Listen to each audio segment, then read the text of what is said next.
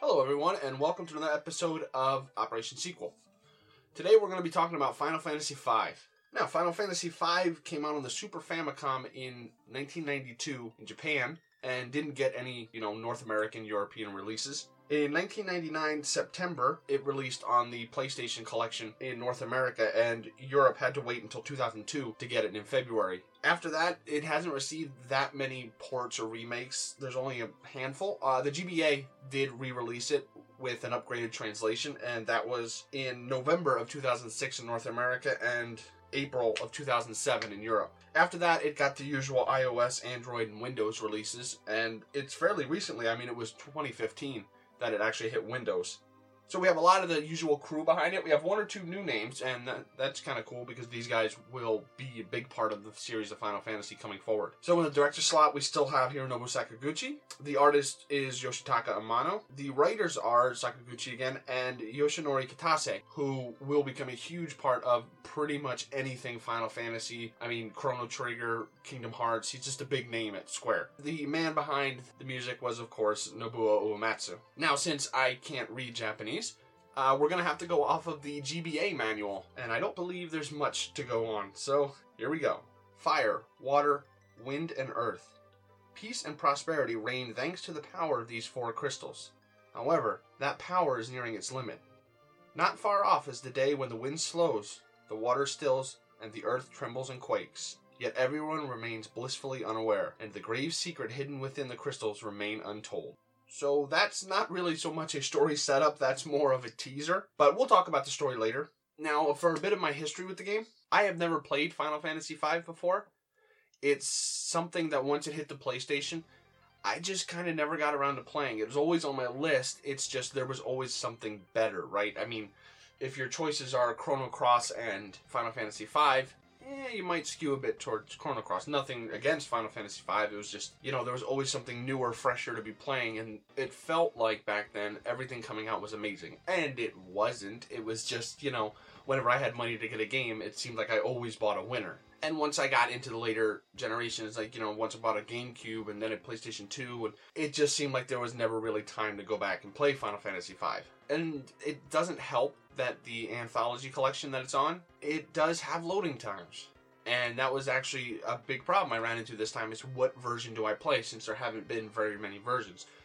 When I started, I tried playing the GBA version and the sound is kind of bad right? I mean, it's not their fault. It's just the GBA sound. Also, I did notice with the uh, with the GBA version, the scrolling was jittery, right? Like in the beginning, there's a scene on the castle where you know the daughter comes in, talks to the king, and the way it pans down, it was very stop starty, very jittery, right?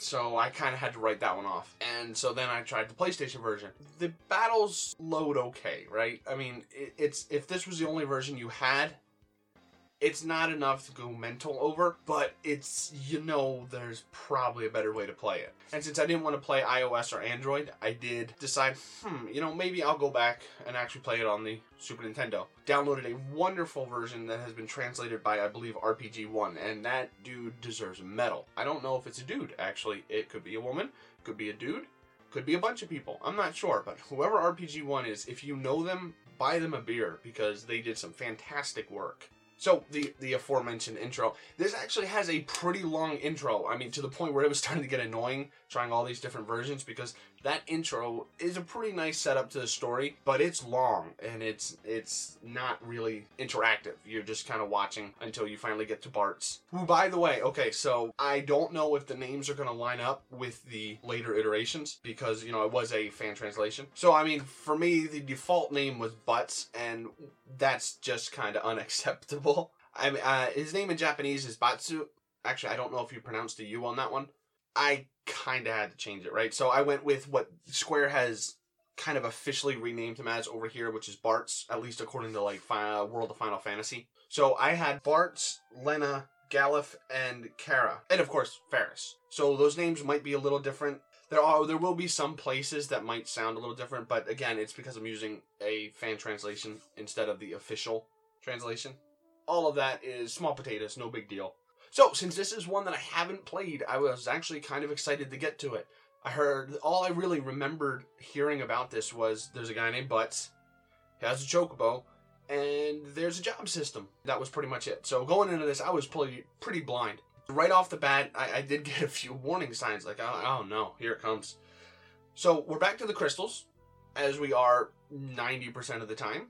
You know the crystals are failing. Just, you need to go try to save them, but somehow they just shatter the moment you get there. Luckily enough, because that's how you get jobs. But right off the bat, we've got a guy has amnesia. Oh man, why why we got to do this? But that doesn't last very long, and it, it just plays a very small part in the story. So if you hit that and you're like, oh boy, don't worry about it too much. It's not a big deal. Final Fantasy V also has the groundbreaking idea of an honest to God tutorial in it.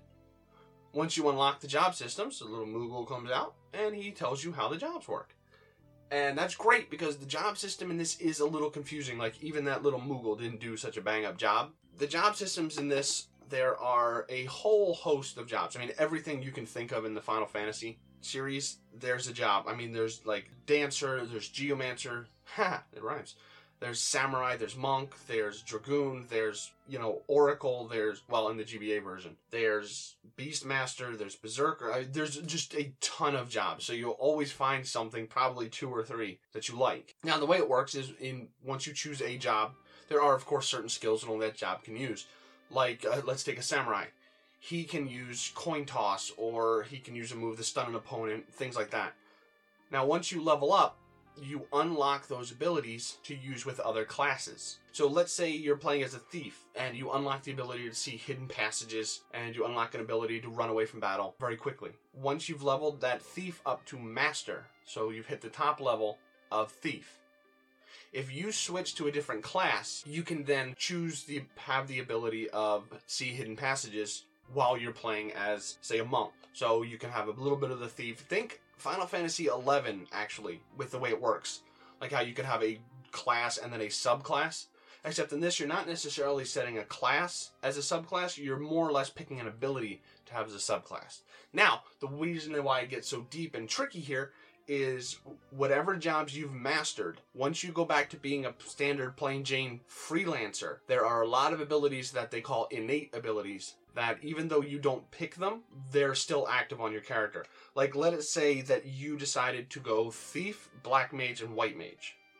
You've mastered all three of them. Then you decide, okay, it's time to go Freelancer because we're getting near the end of the game and, you know, we want all of these abilities. So you go in and you pick what abilities you want, and you pick White Mage and Black Mage abilities. But since a thief's innate ability is to see hidden passages and run away quickly, they're always active on your character even though you didn't select them from the list. And so yeah, it's a bit tricky to figure out okay, what's an innate ability, what's an, what's just an ability you have to choose. But good lord, that opens up so many different variations for building your characters. This is the first one that I actually had to stop fooling around in and finish because I was having so much fun unlocking new abilities, seeing how it worked with the freelancer, and hmm, what's a better combination. So I, this this is the best version of the job system I've seen. Might top Final Fantasy Tactics for me, but it's been a little while, so I'll just say right now they stand on par with each other. Which, in case you are curious, uh, I had Bart as a samurai knight who ended the end boss with a toss because toss is ridiculously overpowered in this. So then we have Faris, and Faris was my overall bruiser of a character. Went monk, and then she decided to go ninja afterwards. And a ninja monk, they're awesome. Uh, for Kara and Galuf, because I'll explain that later. But she was she was one of my mages. She went summoner and what did she go? Oh, she was uh, summoner and geomancer until late in the game, and then I had her start learning white mage. So she was kind of an all-around mage, which if you think coin toss is overpowered, summoner, and I'll explain this a little more in detail. Summoner is is the MVP of this game, right? Like that is so good to see because I love summoners and the way that they actually boosted the summons in their usefulness, their utility works great in this game. Now, on that flip side, Black Mage is okay. Like, it really, until you get Flare, a summoner can pretty much do the same. I mean, their single target damage is not quite as high, but you're mostly fighting groups, so you'd only want to switch to a black mage, say, before a boss, kind of thing. And then for Lenna, we had our usual white mage and time mage. Never really appreciated time mage very much when it comes to Final Fantasy Tactics or other games where you Tactics Advance. The whole party haste is almost essential in this. You almost need to have that. Everything else on a time mage is eh. Like it does have its usefulness, but for the most part, you're you're mastering time mage so you can have haste too. Now, while I tried to do everything, there was one job that I didn't unlock, and that's the mime. But I have a feeling the way that works is the same way it'll work in Final Fantasy VII. I did a little checking up, and it looks like instead of the two abilities from different classes that you can slap in there in the slots, I believe Mime has three. Now, I'm not too sure because I didn't get to try it, but that's it. Now, the GBA did add a few classes that I didn't get to try because I was playing on the Super Nintendo, but that was Cannoneer, Necromancer, which would have been very cool because that that's a very cool idea. Gladiator, and like I said before, Oracle. Now I might end up trying to replay that. I'm not sure that that scrolling did get on me a little bit, and that sound is awful. But the idea of playing a Cannoneer or a Necromancer, that's that's pretty cool. So the story is a bit of a slow starter you're getting the usual something's wrong with the crystals. We should go find out what. You know, that takes you to different places and stuff like that, but nothing really ever clicks for a long time. Like once you're gathering your party, nothing really clicks as in a hook to grab you. It's just boilerplate Final Fantasy. Comparing this game's story to Final Fantasy IV is a bit hard. I don't know if I like this story because I've never seen it before, or if because once it gets going, it's not as boilerplatey as Final Fantasy IV. So I'm gonna call it a wash because I'm not exactly sure. Once the story gets going, there's a little bit more to the world than Final Fantasy IV. Final Fantasy IV was very much about the characters themselves. Sure, there was some details about the world, but five is is where the world becomes more interesting. Might also be because of what they do with World One, Two, and Three. There are three different worlds in this, and they're not necessarily different. Galuf, the guy who has amnesia, he comes from a different world. So you end up having to go to that world, which is kind of like a mirror image of your own. And then once it starts nearing the third act, they merge the two worlds together. So it's, again, not necessarily a new world, but it's pieces of both that are just smashed together. Now, one of the bad things about this game has got to be the name of the villain. Like, naming him Exdeath is an awful decision. Exdeath sounds like a screen name emo me would have made up when he was 13 years old. Like, that's just kind of a bad name. I mean, I mean, even something like Sam, the bad guy, would have probably been better than Exdeath. Now, saying that, he's a pretty good villain. He accomplishes his goal, which is more than most Final Fantasy villains. He's a bit of a wall. Like, when the time comes that you finally fight him, he's kind of a gut check. Not much in this game is hard until the probably two thirds in, because up until that point, you're kind of just playing around with classes and you're having a good time, and then bam, you hit Exdeath, and it is a wall. You got to make sure your stuff is in line in order to take him down. Uh, he also manages to kill off one of the main characters, which I did not see coming at all. So you have poor Galuf, who I would say he ranks up there with Auron in terms of badassery. So, you know, Auron was a pretty cool guy, and Galuf is a pretty cool guy. I guess Auron would win because he doesn't die, or he's already dead. Spoiler for Final Fantasy X, by the way. But yeah, so Exdeath in a series of events takes down Galuf and gets replaced with his granddaughter, which is Kara. And then I, I was kind of disappointed and worried at the same time because I thought, oh no, I've got to build up another character from scratch. But very cool, they do let Kara inherit all of Galuf's abilities. So all the work you've done on Galuf will get transferred to somebody else. Yeah, it's a bit of a cheat because it's all, you know, force ghosty, ooh, have my powers kind of stuff. But I will take that plot contrivance over having to rebuild the character from scratch, you know, a little over halfway through the game. And speaking of his death, um, that actually, it, it hit pretty hard. Like, I didn't cry and I wasn't staring out the window on a rainy day wondering what is life, but you know, I was, whoa, I put a lot of work into that guy, and he just offed him. Story wise, I can see why they had him die. It was a good choice. You know, it added a little bit of, you know, personal tension to it. I would say his death scene was a little bit better than Aerith's, or Aerith, I can't remember. So in terms of Final Fantasy death scenes, let's say it goes somewhere between Aeris and Porom, right? Like it's its own. It's, it's it's a good death, as Worf would say. It was a good day to die on that note, there aren't a lot of sacrifices. Like, they don't go sacrifice crazy like they do in Final Fantasy IV. There are a few noble sacrifices, let's say, but a lot of them are NPCs. Like, nothing to do with your characters. And speaking of that, it is very nice to have a solid group of four people instead of that rotating slot. Like, it, it's very nice to know, okay, these are my guys, I have the rest of the game to work with them. The first sacrifice in the game isn't even a human, it's a dragon. So I guess Final Fantasy V is a bit more progressive. They're not having just humans die for the cause, also dragons. And speaking of, in Final Fantasy, you generally have a boat. Later on, you get a car or truck, an airship, sometimes a plane. Nothing tops flying around on a dragon, right? That is way cooler than an airship. Also, way cooler than a submarine. I don't remember ever having a submarine in Final Fantasy, but this is two games where we've had a submarine, so maybe I just blanked it on my mind. But yes, the flying dragons in this are kind of cool. Sadly, you don't really see them in battle or anything. They add a nice little fantasy touch to the story. Like, it always takes me off guard when I play a Final Fantasy because your brain just says, swords, it's magic, it's chocobos, it's all kinds of just like middle European fantasy stuff. Every time uh, a, a game introduces the science fiction elements, it's always like, oh yeah, I forgot that did you do that. Here, those those elements aren't too heavy, right? Like there's not much on the science fiction end other than you know a parallel world. Now, this is a soundtrack I haven't heard a lot, just because not too many people talk about it, and personally I haven't played it. However, the soundtrack is actually really good. Like uh, the standouts for me were like the Big Bridge song, which everybody knows, the Gilgamesh theme, and then the library music. The library music was really good, but a lot of the pieces in this have a very upbeat feel to them. They're not very somber. There's a few, but it's generally more upbeat, feels like adventure music, right? And I like that quite a bit. This was good. They did an amazing job on the music on the SNES at least. They do a couple things in 5 that they haven't done before and that they will do again, or at least variations of that. Like for instance, uh, you're about to attack attack Exdeath's towers because you have a shield around his tower, so you have to go take out the pylons. So you know the whole world kind of has their representatives there on boats, and they're about ready to smash into the tower. And you land there as on that rally point saying, okay, you know, what can I do? kind of thing. And they're about ready to attack, and wham, they attack you first. And so you're fighting all these boss battles on a boat. Uh, it's a pretty cool scene. After you do that, you know, they're like, haha, this was just a ruse, and you get in a submarine and you go under and you bust through a wall. And it's just a very cool scene, right? I like that.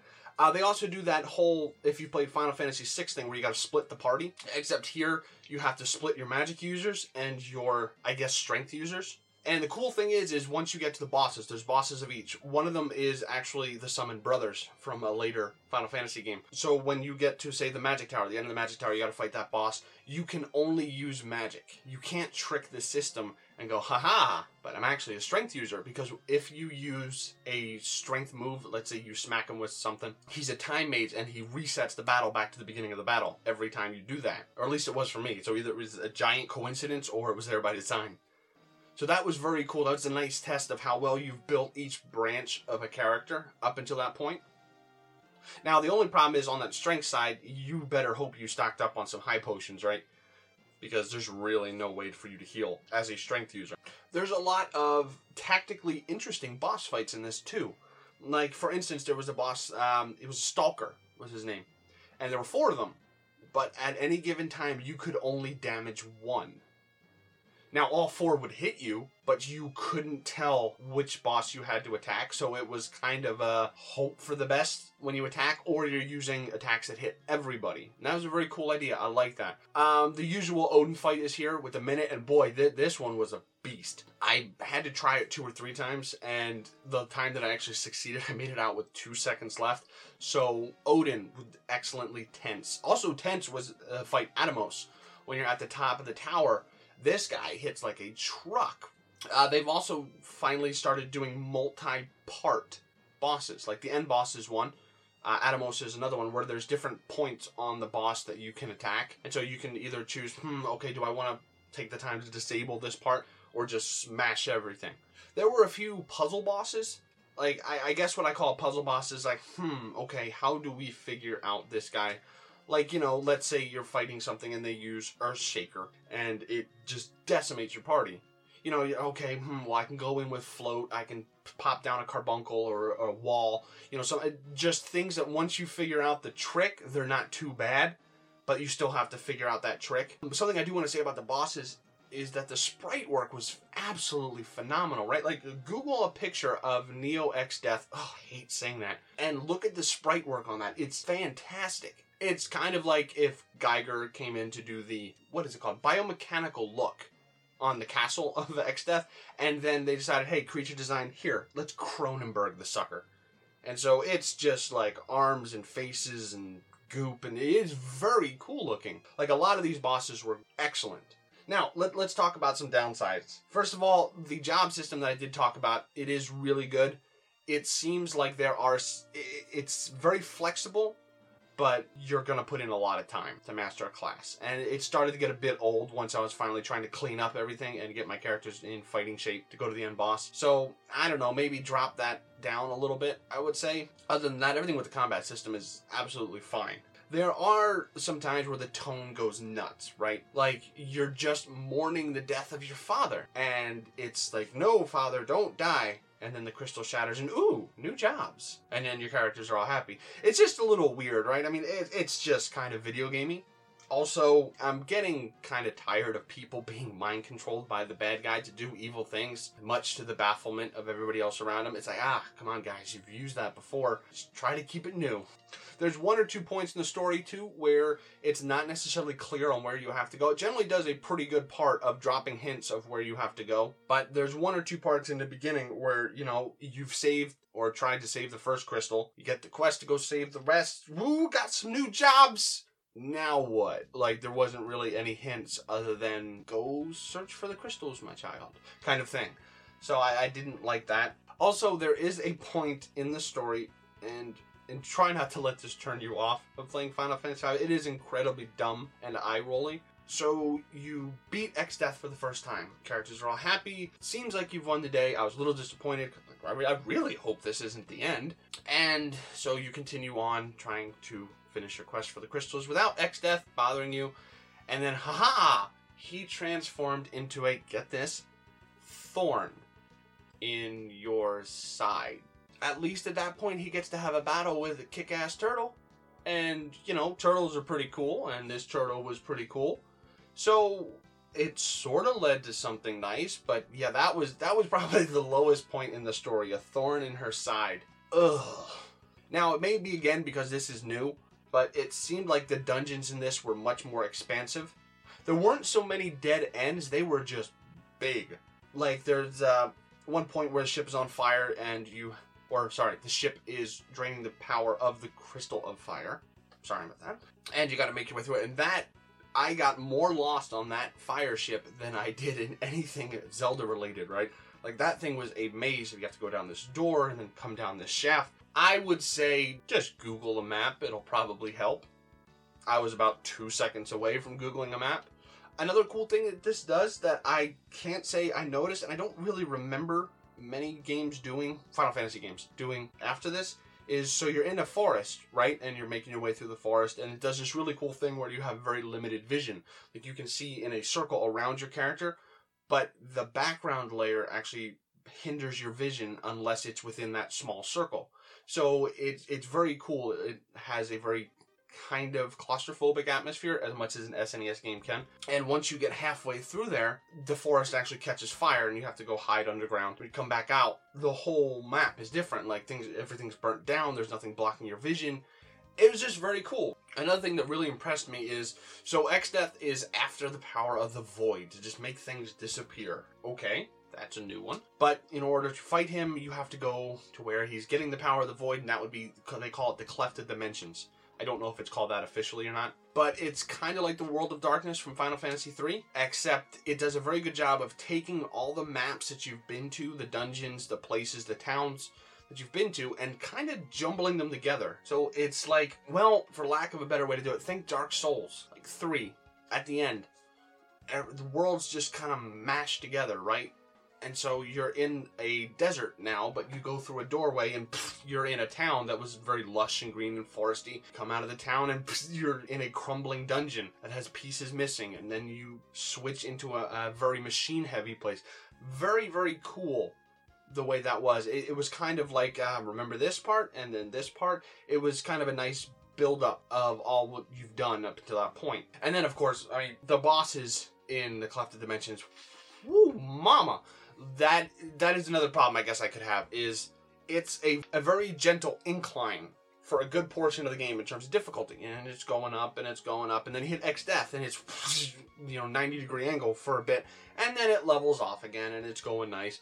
And then you hit Cleft of Dimensions, and that sucker, man, you have got to have your stuff in line, ready to go, because Cleft of Dimensions will punish you. Like, there aren't too many save points in there, so it's kind of like uh, the Jade Passage from Final Fantasy 1, where you got this long dungeon you got to get through, and if you don't make it to the save point, well, guess who's doing it from the beginning again? Luckily nowadays, I mean, we have save states. It's not a huge deal now. But uh, yeah, they definitely wanted to make sure you were ready to take on Exdeath at this point. Also, it was very cool to see Gilgamesh there.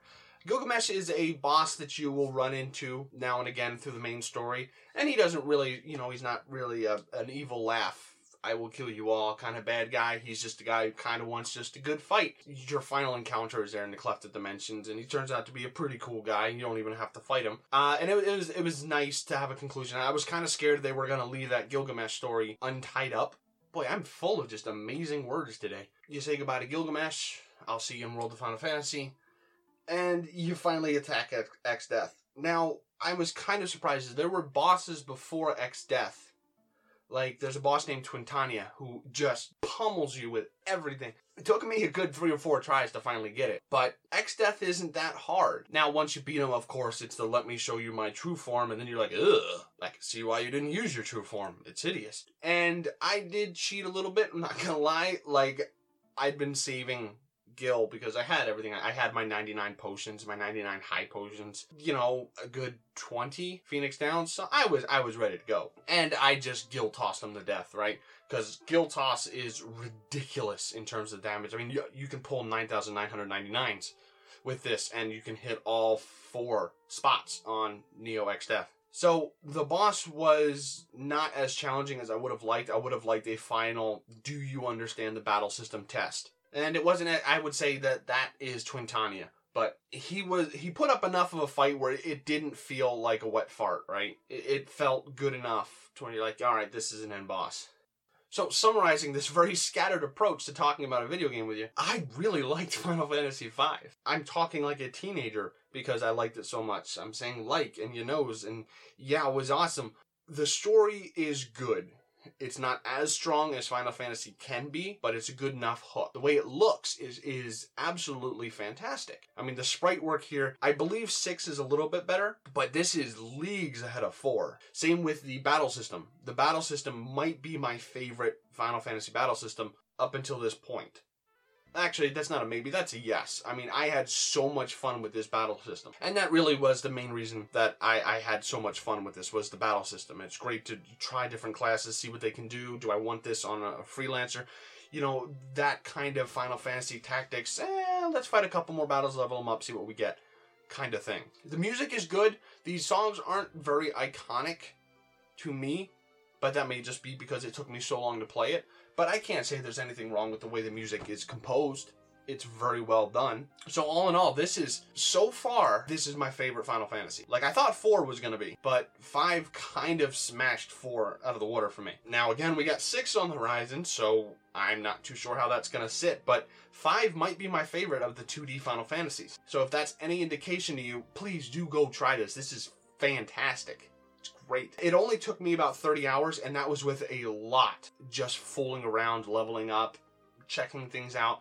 So I would say you could probably do it in maybe 25 hours. So it is in line with 4 in terms of it's not very long. It ain't no Dragon Quest 7.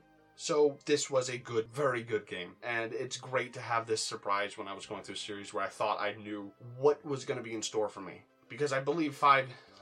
Hold on a moment. Yes, yes, I have played all the other ones. Now to think about it. So this was the last like surprise for me. Now I say that, but it's been a long time since I played 7, 8, 9, and 12. I played on like release, and that was it. So I mean, there's stuff that I'm not gonna remember. Uh, this is not going to be a boring path to walk. But this was the biggest. Whoa! This is amazing. Like my gut check reaction was to say, "This is it. This is my favorite Final Fantasy ever." I don't think I would go that far now that I've stopped and thought about it, kind of realized where it sits. It's way up there. This is this is top shelf stuff for me. So, final verdict: go get it. It's cheap on PSN. You could probably find it on GBA. Yeah, you could probably use the translation, use an emulator. It's worth it. It's very good. I actually really wish that they would have re-released this more times. Like I would love to see a Final Fantasy complete collection, but for five. Be amazing. No kind of crappy, you know, after years on the end of it. Just because the story does tie up in a very nice bow. No need for that kind of nonsense. But yeah, let Square re-release this sucker. Now, next game on the docket is going to be Wind Waker. And Wind Waker, pretty good game, if I remember correctly. Now, let's play a little game called What Does Dave Remember? Now, so Wind Waker, I remember there's a talking boat. There's a girl who looks like she has a bird beak. There's this really cool scene underwater where Hyrule Castle is frozen and Ganon is a bird. And that's what Dave remembers of Wind Waker. Is that enough for me to get excited to play? Yeah, probably. All that's left is usual spiel of, you know, Twitter, Facebook, Gmail, wherever you feel like getting in contact with us, you can do that. Also, do give a listen to our retro rewinds and our bit effects and Mike's amazing BGM select because there really is much in life made better by video game music. I would say probably going to a concert is not made better by video game music, but that might really be about it. I mean, everything from waiting for awful test results from a doctor to riding roller coaster, all made better by video game music. So give it a listen. All right, thank you very much, and we'll catch you next time.